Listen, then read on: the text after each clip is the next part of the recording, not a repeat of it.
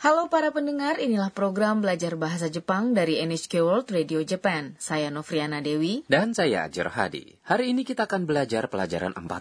Kalimat kunci hari ini adalah... Atama ga zuki-zuki shimasu. Kepala berdenyut-denyut. Tokoh utama dalam adegan kami adalah Anna, seorang mahasiswi asing dari Thailand.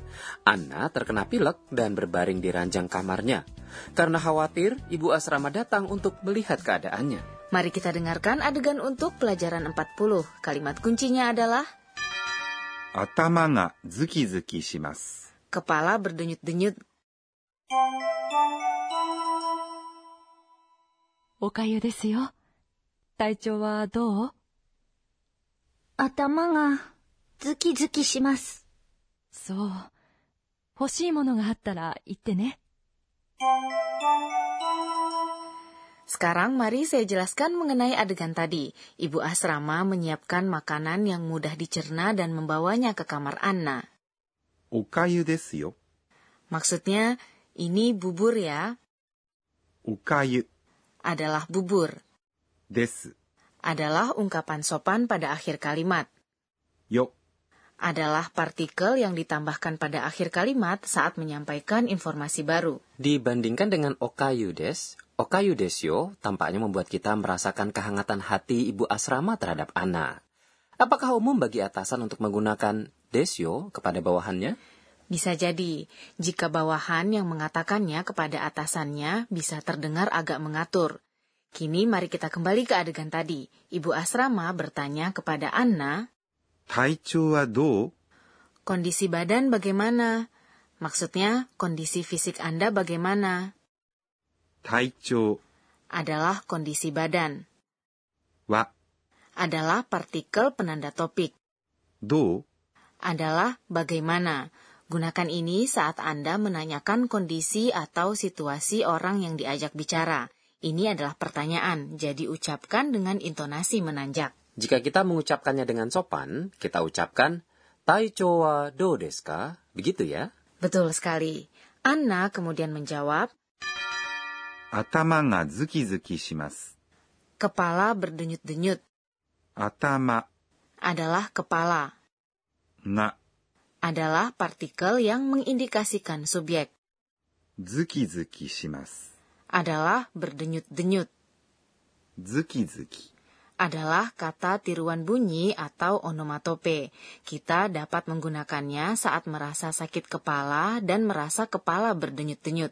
Jika digabung dengan shimas yang artinya melakukan, kata ini menjadi kata kerja. Apa kita juga dapat menggunakan zuki-zuki shimas bagi sakit di bagian tubuh lainnya? Ya, kita dapat menggunakannya untuk mengatakan mengenai sakit gigi atau luka. Jadi, mari berlatih mengucapkan kalimat kunci hari ini. Kepala berdenyut-denyut. Ibu asrama kemudian berkata kepada Anna. So. Oh, begitu. Ibu asrama mengkhawatirkan Anna ya. Hoshii mono ga attara. Kalau ada sesuatu yang diinginkan, katakan ya.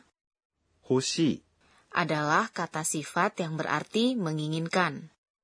Mono adalah benda. Nga adalah partikel yang mengindikasikan subjek. Attara adalah kalau ada atau jika ada. Nah, Aji, apa masih ingat ungkapan tara? Kita gunakan tara jika ingin mengatakan suatu syarat. Betul, bentuk ta dari kata kerja. Arimasu. Yang artinya ada, yaitu dikombinasikan dengan ra dan menjadi attara. Yang artinya kalau ada. Ini adalah ungkapan suatu syarat. Itte adalah bentuk T dari kata kerja. Imas yang artinya mengatakan. Itte adalah bentuk informal dari itte kudasai, yang artinya mohon beritahu saya tanpa menggunakan kudasai, yang artinya mohon, begitu ya? Ya, betul. Ne adalah partikel yang ditambahkan di akhir kalimat untuk membuat konfirmasi.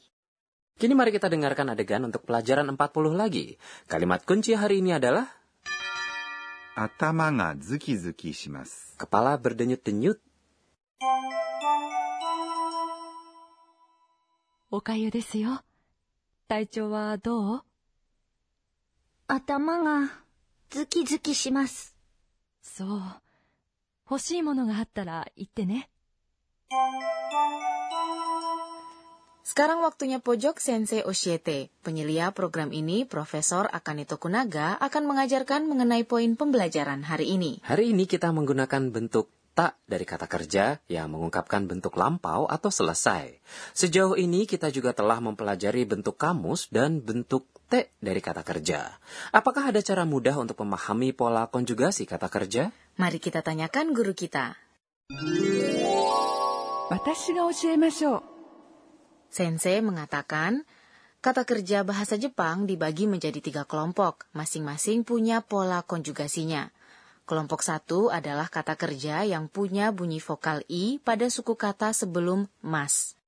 Kakimas. Yang artinya menulis adalah contohnya. Saat kata kerja dalam kelompok ini berkonjugasi, suku kata sebelum mas berubah. Mari kita buat bentuk kamus dari kakimas yang artinya menulis.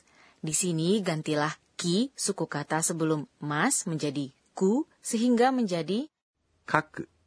Untuk mendapatkan bentuk tanya yaitu bentuk lampau atau selesai, gantilah ki menjadi i dan katakan kaita.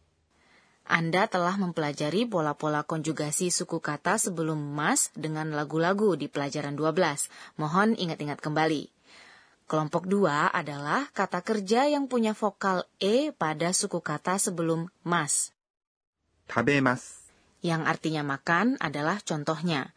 Untuk mengubahnya menjadi bentuk kamus, gantilah mas dengan ru dan ucapkan taberu. Untuk mengubahnya menjadi bentuk ta, gantilah mas dengan ta dan ucapkan tabeta. Dalam kelompok dua, ada beberapa kata kerja yang punya vokal i dalam suku kata sebelum mas, seperti misalnya mimas, yang artinya melihat atau menonton, namun ini hanya sedikit saja. Kelompok tiga punya dua kata kerja. Shimas, yang artinya melakukan, dan kimas, yang artinya datang. Keduanya berkonjugasi secara tidak teratur, namun hanya ada dua, jadi mohon hafalkan konjugasinya. Bentuk kamus dari shimas yang artinya melakukan adalah suru.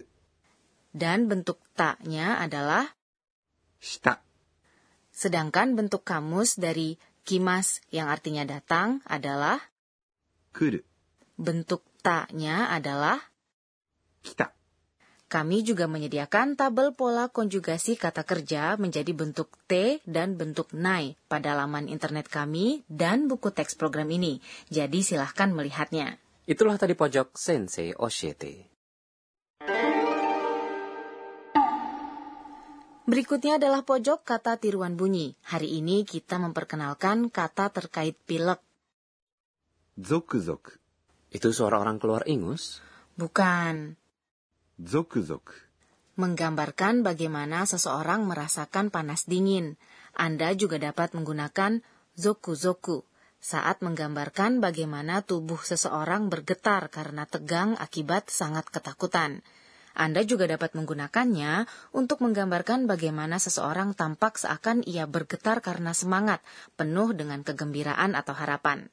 Kata berikut ini juga digunakan saat orang merasa tidak enak badan. ムカムカ。ムカムカ。 menggambarkan bagaimana seseorang merasa sakit dan mual. Ini juga digunakan untuk menggambarkan bagaimana seseorang sedang penuh kemarahan. Dan demikian pojok kata tiruan bunyi hari ini. Sebelum nutup perjumpaan, inilah pojok catatan si Anna. えーっと、今日は、 di Jepang, saat orang tidak punya selera makan, biasanya makan bubur. Apel parut katanya juga cukup populer. Keduanya tampak lembut bagi perut dan mudah dicerna. Apakah Anda menikmati pelajaran 40? Kalimat kuncinya adalah Atama ga zuki-zuki shimasu. Kepala berdenyut-denyut. Ikutilah episode selanjutnya.